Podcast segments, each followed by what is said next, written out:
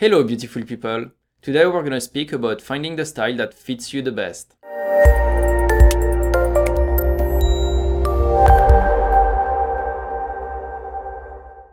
In order to find your flow state, you need to find what works the best for you, whether it's meditation, semi active, or active. And to find that, you need to figure out what part you have the most affinity towards. Everybody has an affinity towards different things.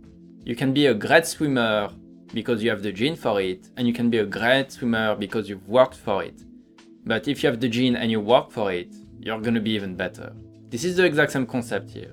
We want to find what is gonna be best for you in the context.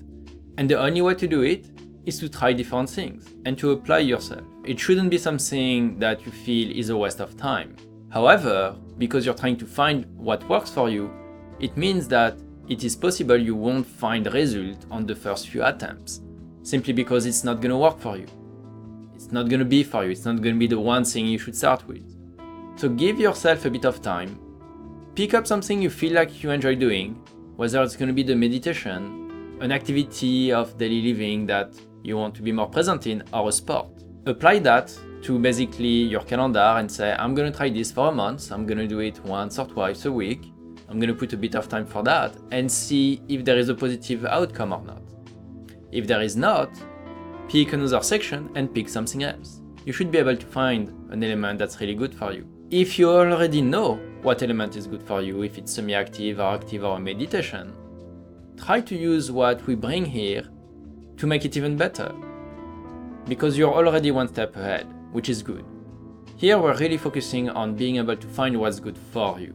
You will know that you found what is good for you because you will get result after a little while and after trying it. And it won't feel like you're forcing something for your brain.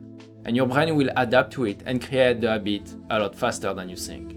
Whatever it is that you're gonna do, it's gonna be an integral part of yourself. Because we're looking for the activity with the least resistance to you, it means that it's also gonna be the one that's gonna be the easiest to do for you. And that is one of the key metrics you should remember. If it's something that is really hard for you to do, it's probably not the thing you want to do like twice a week and put time into, because it may not be the thing that's gonna help you if it's too involved. It should be something easy that you enjoy doing and that you can get to without too many hassles. It is really important to find that state, because that's gonna help your brain recover from your daily life and everything you're going through. It is a bit an equivalent to sleeping in the sense that when you sleep, you give a chance for your brain to process things. It is a bit like that. You're giving a chance for your brain to process different elements. So when we speak about something easy, you could do an activity that is challenging, but it is easy for you to do the challenge in the sense that it makes you happy to try that thing. Let's say it's rock climbing. Rock climbing can be very hard, but maybe you enjoy that a lot and that brings you peace of mind to try to reach for the next rock.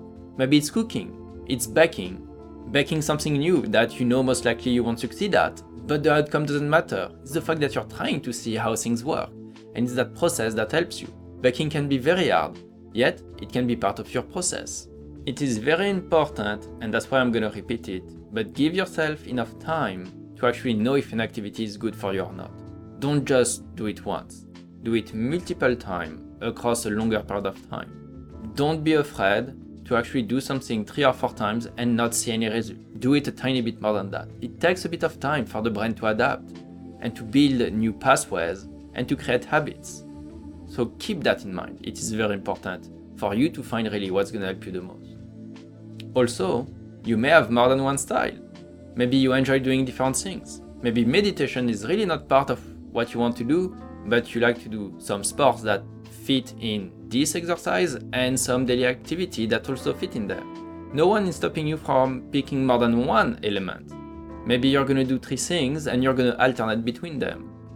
Because the goal is to reach the same kind of state and to let the brain process things, you can have more than one activity. In the case that you really don't know where to start with, this is where it's better to start with one and test a bit and see how it feels. An aspect of this that is really hard to explain is that once you find balance, once you find the flow state between your mind, your body, and your spirit, it's gonna become a bit obvious to you.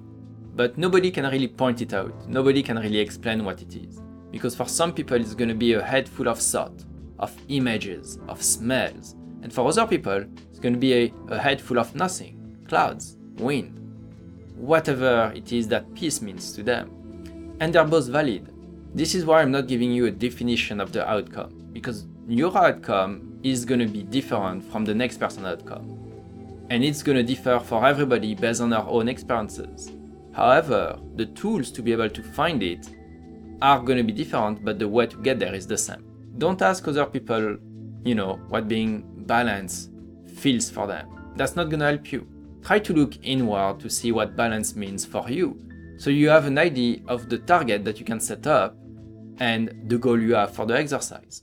If you need more details on the different styles, look up our previous videos where we've defined them in greater detail.